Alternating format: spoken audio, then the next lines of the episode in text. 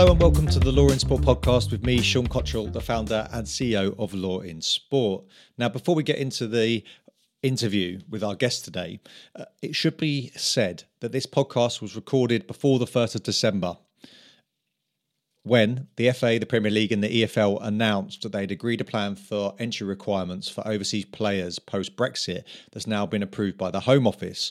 Now, there is a link to an article that Stephen, who's the guest on the podcast, has literally just written hot off the press that covers uh, a detailed analysis of the changes.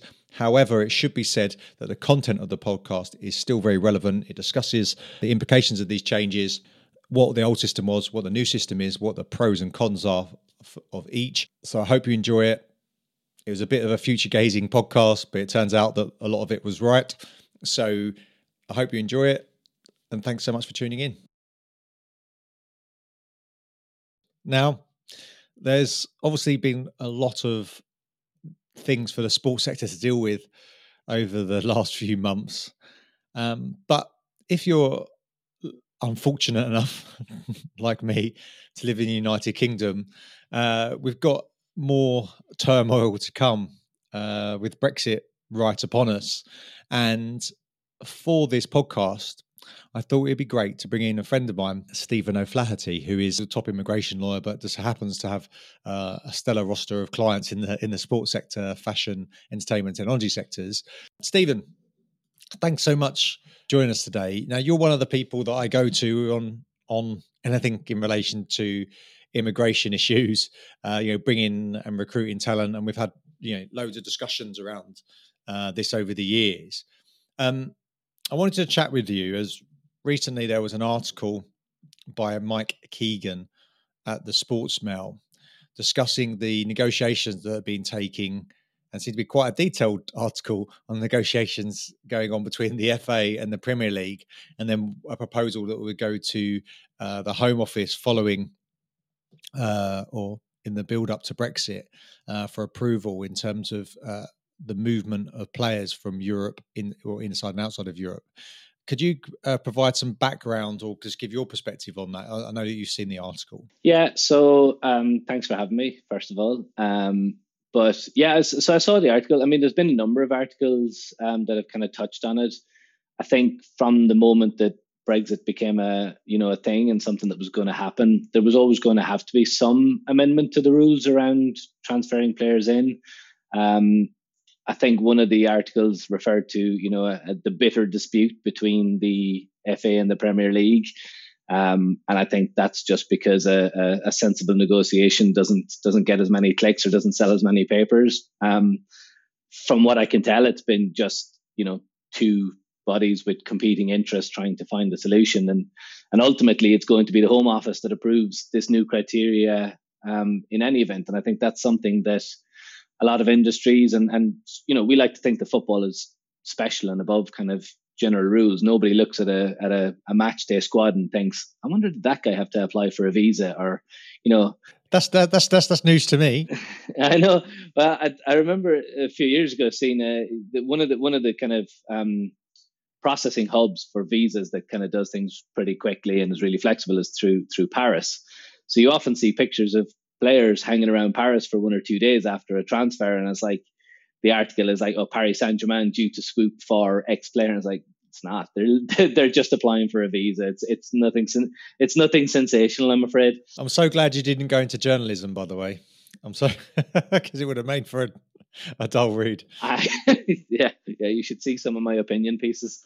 Uh, that's why I never do articles for you, Sean.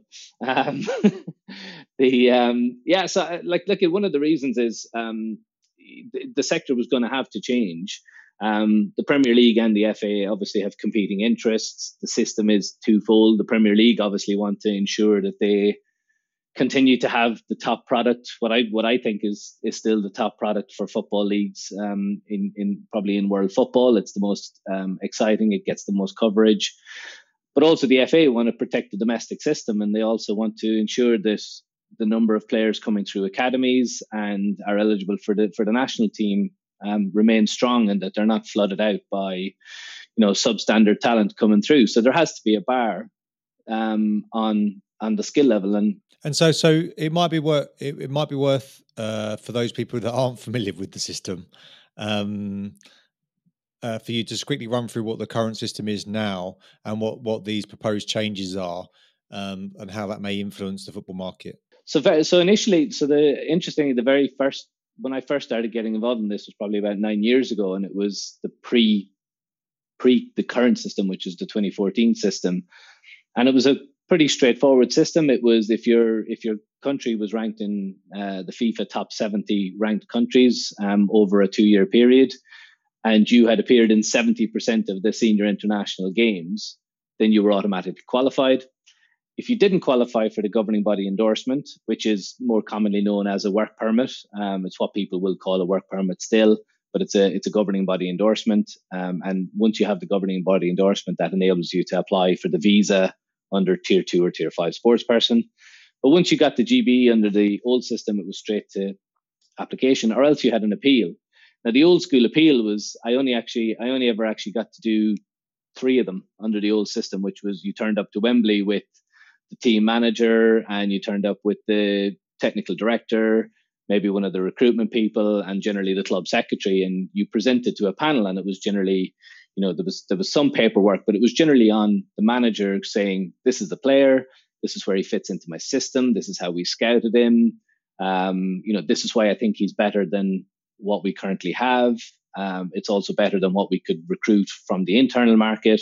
And it was actually you know it was it was quite a pleasant experience. From from a from a legal perspective. It was very much going in watching a video of a player and having a manager talk about a player and you're kind of thinking this is you know this isn't work. This is just somebody explaining to me something that i really want to see anyway.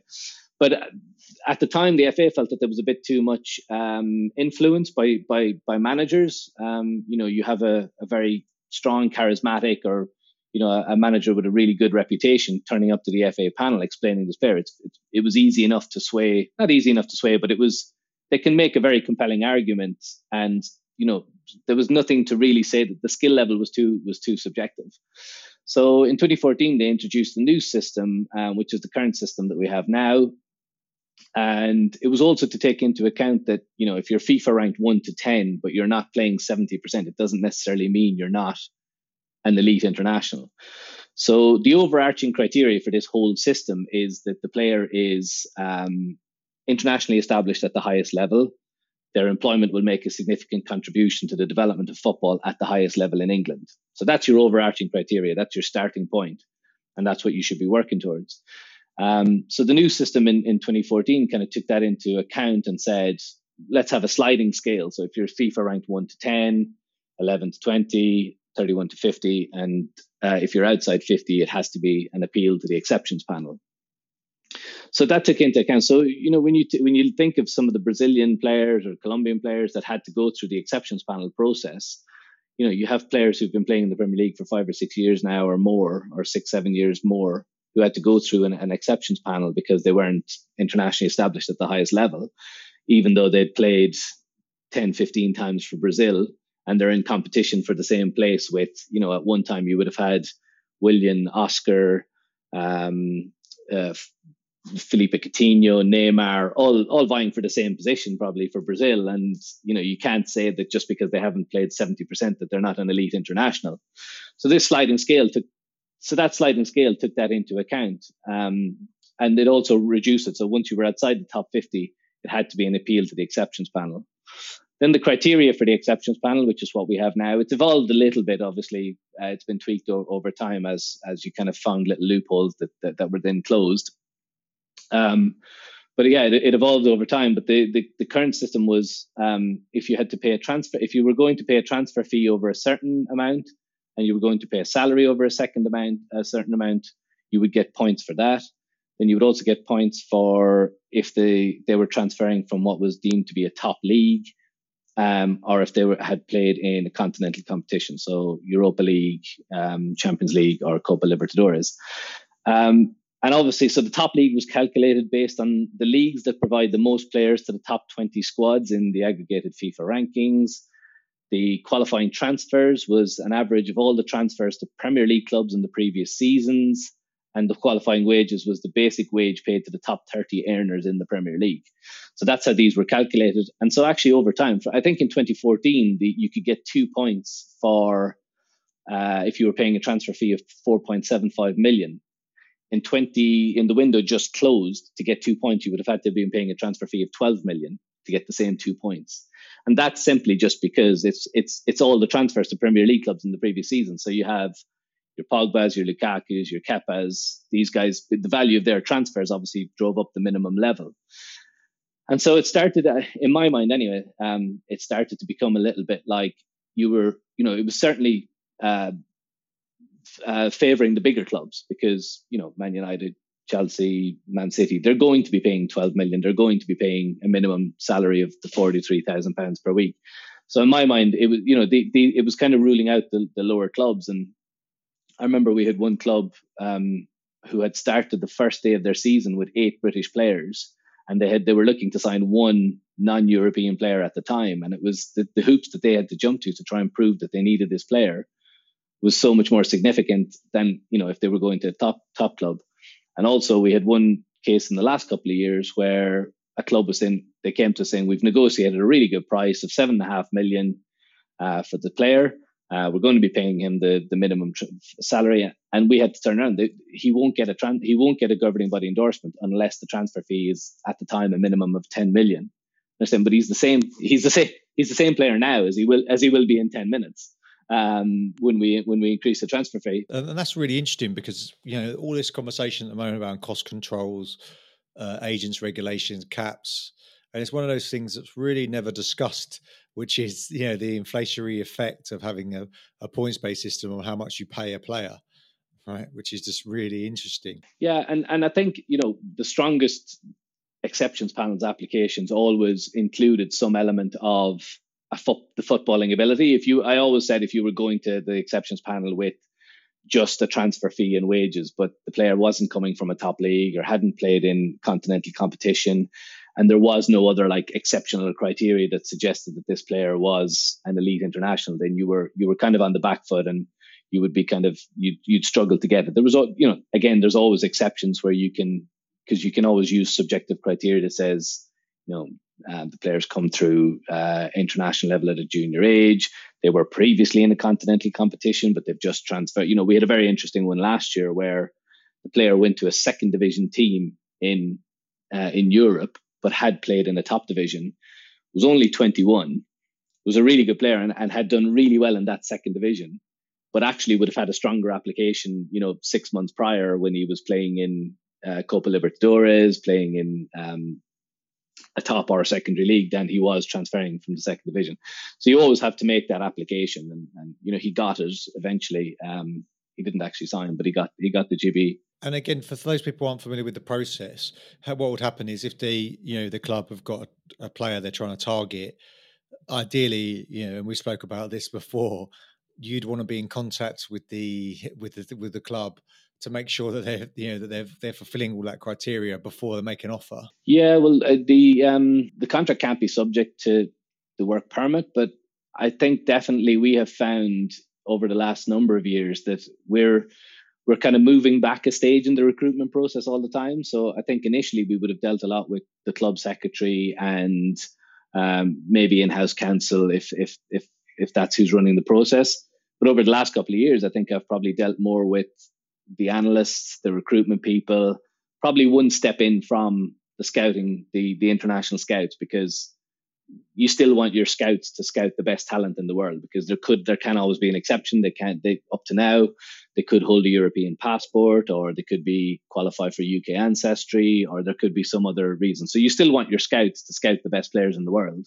It's kind of when it comes in a layer to the club, when the club start looking at it as a realistic transfer, then that's when you want to kind of say, actually, let's before we before we focus too much time on this player, let's make sure that we can we can actually get them and get them a work permit.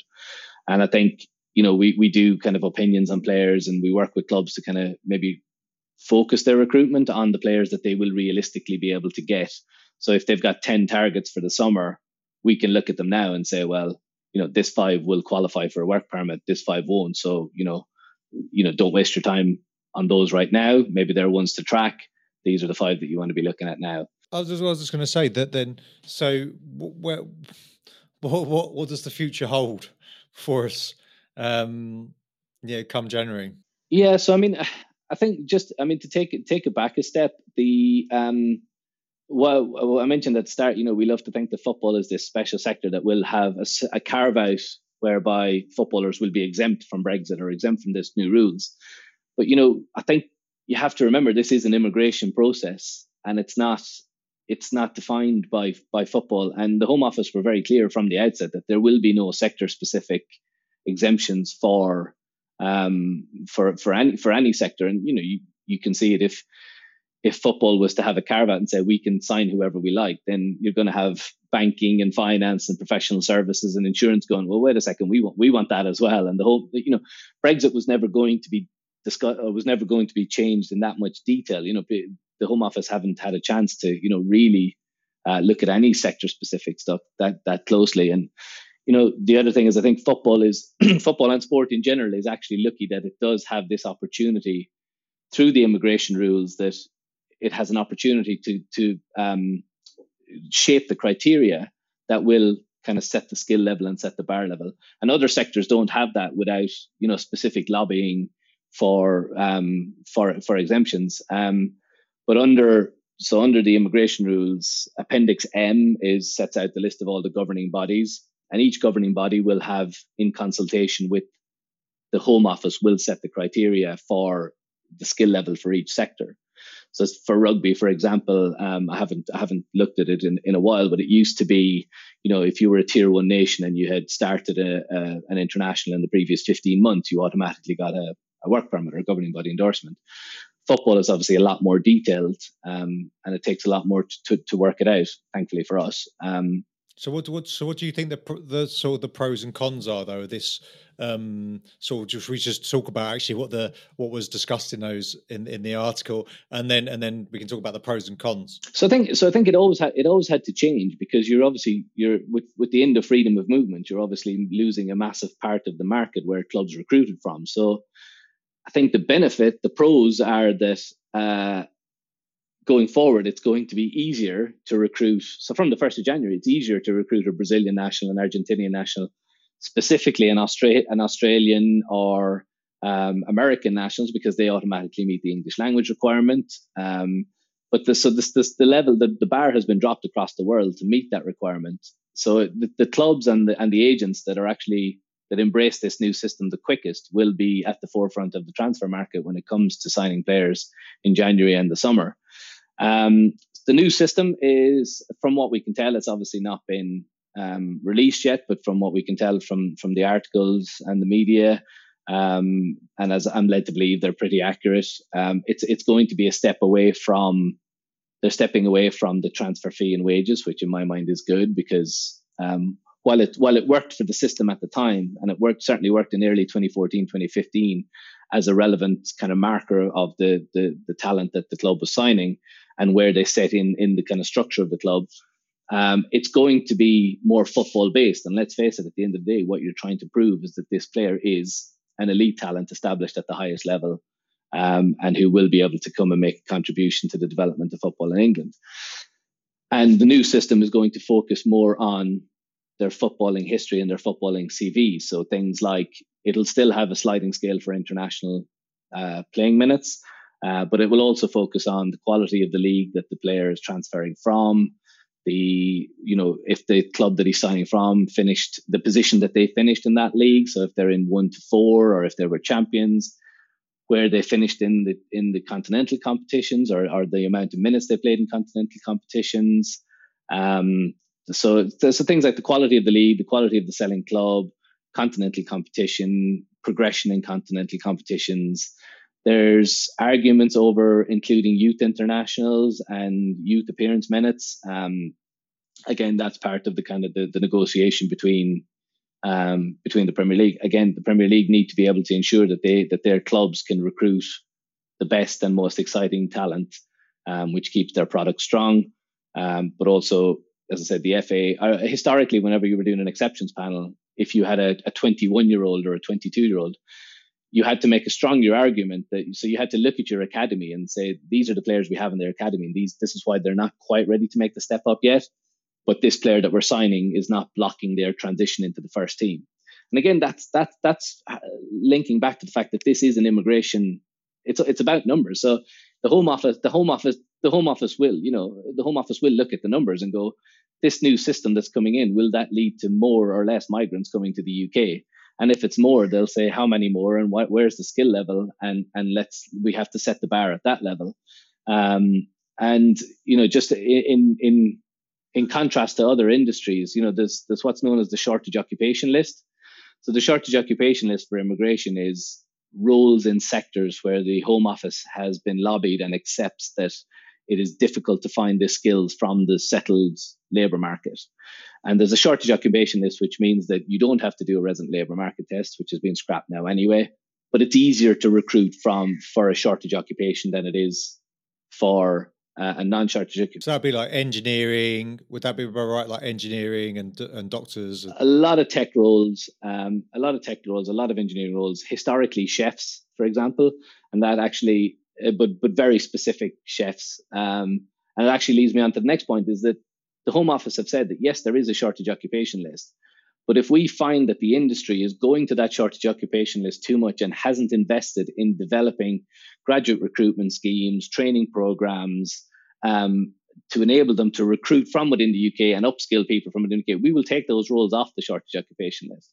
And similarly, if football clubs are going to just try and find, you know, say if the bar is set too low for this skill level, and all of a sudden you're you're finding players are being are qualifying under the new system coming from you know secondary leagues and just they aren't as they aren't you know the, the elite internationals established. That at the next review the home office will say well, we're, we're going to increase the skill level. So i think that's that's where the kind of negotiation was always going to to kind of um there was always going to have to be a, a strong negotiation around that actual bar and skill level and that's where the home office or sorry where the premier league and, and fa probably um, so, so, so, so, what you said then, thus far, would be that obviously everyone wants to get the sort of the yeah, uh, yeah, everyone wants to to find that sort of kind of sweet spot where everyone agrees, um, a sort of happy outcome for everyone that works. Uh, and and and achieves the objective of, as you're saying, bringing the right levels of talent in without um, preventing development, uh, domestic development.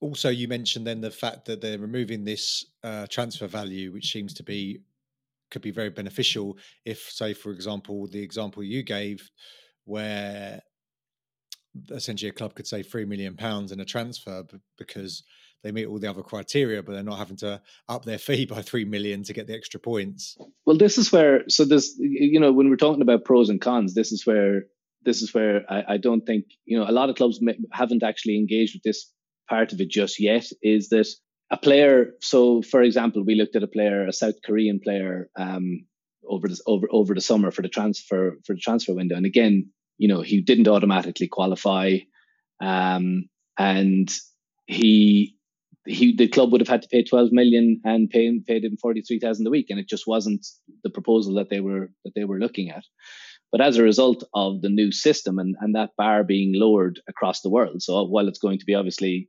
much harder to, to, to recruit a European national because freedom of movement has, has is taken away.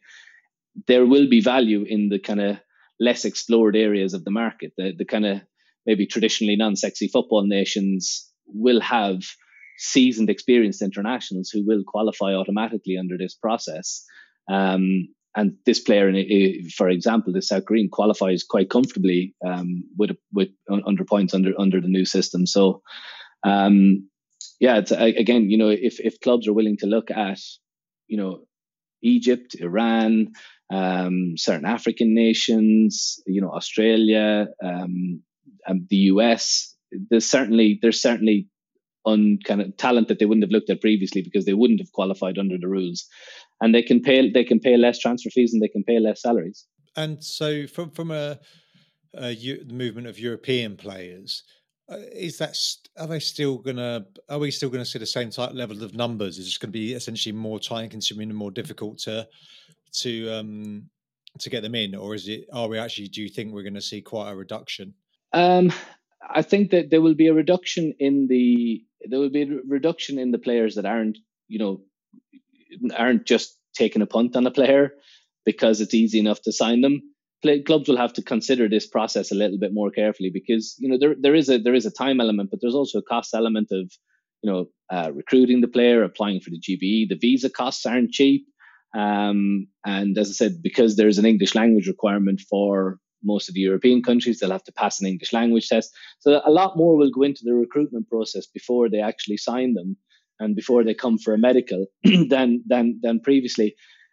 The, the the upside is that you know clubs still need to fill their still still need to fill their squads and um, you know they, they will still need to recruit these players um, yeah I, th- I, think i think hopefully you'll see a reduction in the kind of the lesser the, the, that there will be more of a focus on bringing through young young english talent and um, uh, developing spending times in those academies um, than than historically and but you will see um, yeah i think you will see a reduction overall in the number of european players because you know it now doesn't matter if you're French or you're Colombian.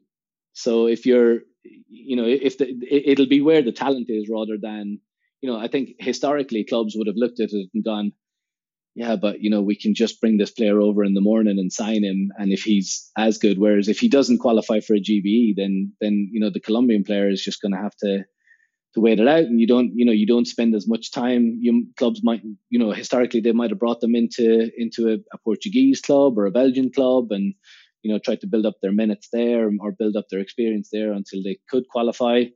Um, and that's obviously just not as beneficial anymore and so that's really interesting with all the other changes around loans that are coming in cost controls uh, obviously with the salary caps and everything else it's kind of like you know the harsh economic times that we're going to be under or the harsher economic times are going to be really, by sound of things, there's going to it should be uh, focusing. If you take it the right way, anyway, uh, should be focusing everyone's attention on doing what being more effective with every single decision that is made, rather than just you know almost having an abundance of cash. Um, you know, or uh, or as you were saying, just on a risk management basis, think, hey, it's worth a punt. You know, no harm done really if we just bring this player in. Yeah, but but but also that idea where you where you think, well, let's let's have a look at the non-traditional markets, or or maybe let's have a look at um, you know, let's have a look at countries where historically we mightn't have recruited from because we focused in Europe because it's been easier and the talent's been there. You know, we can there is value in other markets, and you know we've we've done exercises with clubs in the past where we've monitored players that they've looked at until they've become automatic. So not to go into too much detail on it, but I used to, I, I, probably have them here somewhere all highlighted up. If you look at the FIFA rankings over the last couple of over the years, so the FIFA rankings are constantly updated, but the the required percentage of uh, senior competitive international games is based on where you sit in the FIFA rankings, and clubs move outside the FIFA rankings all the time. So you you could have the club. So, for example, Japan, we're we're kind of always teetering on the edge of the fifty and we I had monitored that they would have been in orange quite a lot. But then if you if you compare them with the current FIFA rankings, you can see well Japan are actually quite high in the current FIFA rankings. So I'm guessing that they're going to move inside the top 50 in the in the next couple of months. So all of a sudden, if once once Japan does go into the top 50 in the required percentage, you can look at them and say there's now a group of Japanese players that automatically qualify for a governing body endorsement that didn't yesterday um, because any team outside the top 50 is a, is an exceptions panel. And so if you have a club that's monitoring that and you say, actually look at this Japan, so that, that five or six players are now, they now automatically qualify. We can get work permits for them. Or similarly, if you had a club that was maybe in, they were, they were 11th, but you could see that they were likely to move into the top 10 there was a player in that squad that might have mightn't have had the 45% required percentage but would have had 30% required percentage. So monitoring monitoring the movement of of that is one way of checking it. You can also monitor the players um, you can also monitor the players performances at international level um, to see where see where, where, whether he's going to um, qualify in in a couple of months time. So we had it a lot in last summer where the world cup um, the World Cup games, you might have players that missed four or five games because they weren't selected for the World Cup. But once the World Cup fell away in June, those those games were outside the two years required percentage. you had a, a, load of players who, you know, their required percentage moved moved up enough that they did automatically qualify. So there is, you know, so there's a time, so there's players that you can say that for for a definite will qualify in some point in the future because there's no international games scheduled in that required percentage period, and the and the, the games that they didn't play in two years ago have fallen away. Um, or you can say that they're due to move into the in they're due to move a band within those FIFA rankings. Um, and so if you're if you're watching them and, and and monitoring them, you can you can do it. But it's it's yeah it's it's it's difficult to it's difficult to stay on top of it. Yeah, it sounds it sounds really difficult. I bet there's some people writing that down, going, "Sorry, you you well, how did this percentage? Do I carry the one? Do I?" Don't don't ask don't ask me about maths or me, uh, as you can probably tell by my my explanation of that. Um, so so basically what you're saying is then that yeah there's an opportunity refocuses people attention obviously but greater monitoring over the the sort of uh, the international rankings and um uh, meeting the the the the, the, the performance criteria. Um that's going to be it's going to be really interesting to see what happens over the you know if anyone pays attention to it given all the other stuff we have to deal with with brexit. Right um and then is there anything else that you think that we should be aware of or that's useful to, to sort of bear in mind? Well I th- so i suppose i think the other thing that's that's interesting is obviously the clubs that have invested the most in their academies over the last couple of years are now hopefully about to bear fruit because you know they will be encouraged to recruit directly from their academies. And and and again you know, I keep going back to think that this is an immigration process and it is based on a on a on a basic skill level. So, um, you know, I think obviously with the I don't want to go into too much detail because it's not something I deal with regularly, but obviously the transfer of minors, um, the 16 to 18 year olds is going to be um, obviously stopped now. Well, uh, unless FIFA make a change um, from the first of January, that's about to change. So again, the the the um, the emphasis is should be on on developing your own academy. And I know there are clubs that are quite excited about it because they said, well, we've got one of the top academies in in in England, so now you know hopefully we're going to start bearing fruit, and we're going to be encouraged to to recruit from our academies. And you know, again, I just the the reminder is that this is an immigration process and it is under constant review and there will be tweaks and the home office do listen which is which is good and i have to say over kind of over the last six months um, with with COVID. I, we've gotten how far into now without mentioning COVID, which is quite good. I kind of hope to go all the way through, but I had to hope to go all the way through without mentioning. But at the same time, it's it's important the Home Office were very accepting over the summer, where you know we had players that um, we had players whose tier five visas were expiring and they wanted to go and travel during the short period of of the three weeks that they had over the summer but obviously they would have needed to apply for new visas to return. And the Home Office were just understanding to go, look, you just submit extensions. And they allowed us to do a lot of things outside the immigration rules just to kind of get through it. So um, it is being it is being con- constantly monitored. We had a lot of issues with obviously players. Can they come in for a medical and then they'd end up quarantining? Um, so there, there, was all those sort, all those sort of issues. So, so you were very busy then. That's what I'm getting from that. That you were extremely busy. Yeah, and we had, you know, one of the other things, you know, we were constantly picking up, um, we were constantly picking up issues, which is quite, which is good in a way because if you pick up an issue and you can go to the Home Office and try and find a solution, then it, it's it's nice to be able to say this is likely to be a problem but it could, you know, we can we can probably sort it out for you. And one of the big ones was players that had European players that had been based in the UK but are now loaned overseas. So if they hadn't registered and, and applied for pre-settled status under the European settlement scheme before the 31st of December, they need to then re-qualify under the new GBE rules when they come back.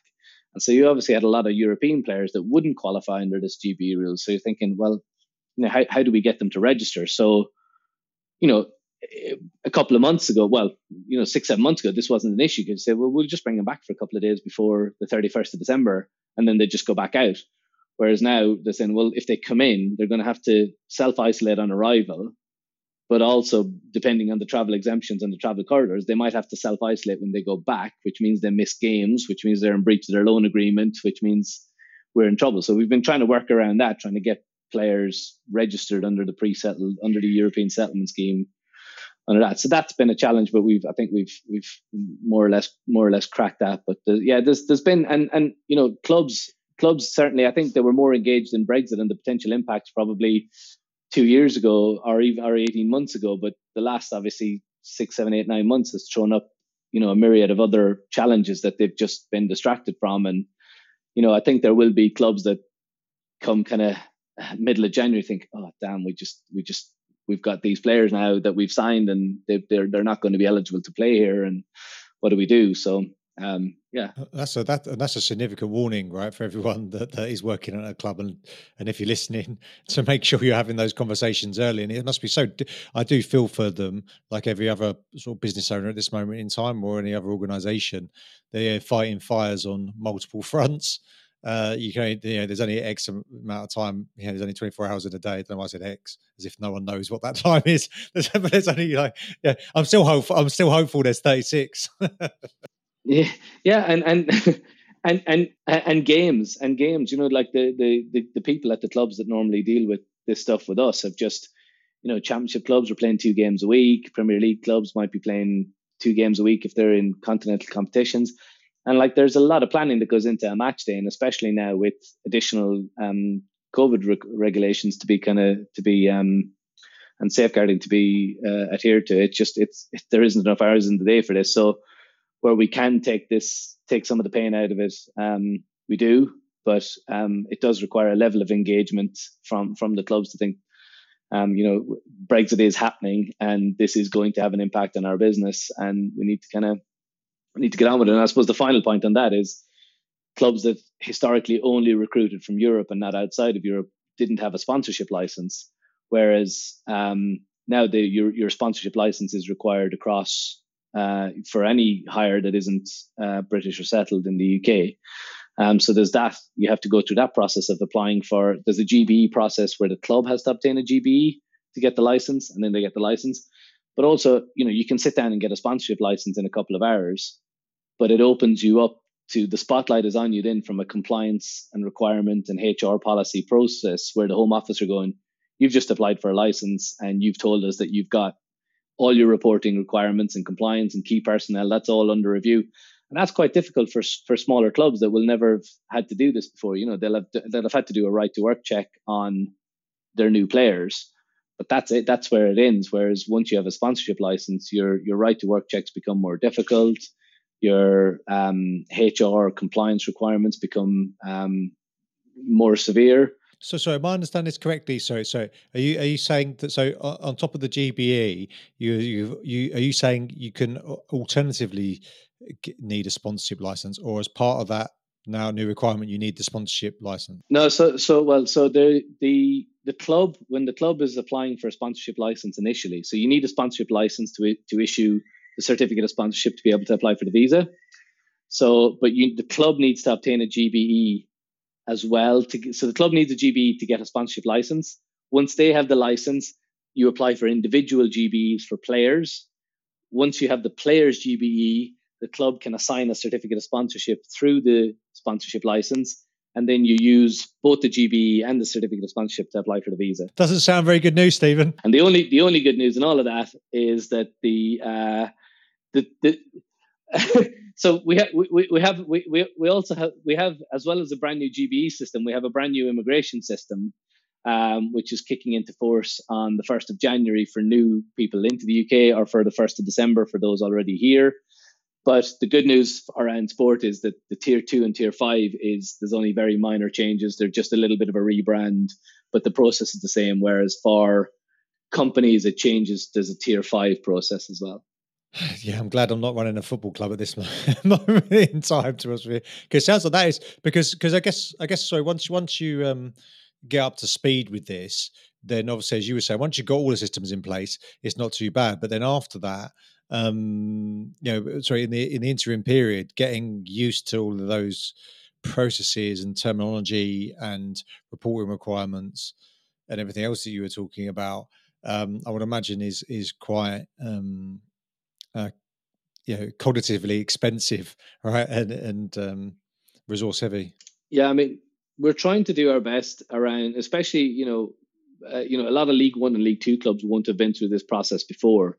So we're trying to contact them and trying to just talk them through the process and um, you know we have a couple of um, it's not i'm, I'm not going to be giving a sales pitch but we have a couple of um, you know, we have the Rockhopper HR business in in Lewis Silkin, which is like a low cost HR helpline, which does your policies and your kind of does um, fixed fee calls and things like that. So um, that's something that's quite useful for clubs because it means they don't have to have on call employment lawyers at hourly rates. Um, and but we're all, and we're also just trying to help clubs by with the sponsorship license process by giving them kind of a suite of kind of background documents um, so that they understand what they're getting themselves into when they apply for this for the sponsorship license. Some clubs will already have it because they'll have been in higher leagues, um, but some some clubs won't. Um, you know, so Sunderland would obviously have one. They've dropped down. Well, I think I think I think yeah, I think I think there's um that's going to be a sort of a wider trend in the legal market, though. Is going to start to see from everyone I'm speaking to at the moment. We're going to start to see that, um, you know, particularly where there's you know, template documents and uh, you know v- very formulaic type of approaches. We've seen this already in you know across the board. Also, your firm um, and other firms do a similar thing already. But I think we're going to see more and more of this, for particularly where this which really is a scale issue right? Because you know you guys don't have you do because you don't have time to do it either.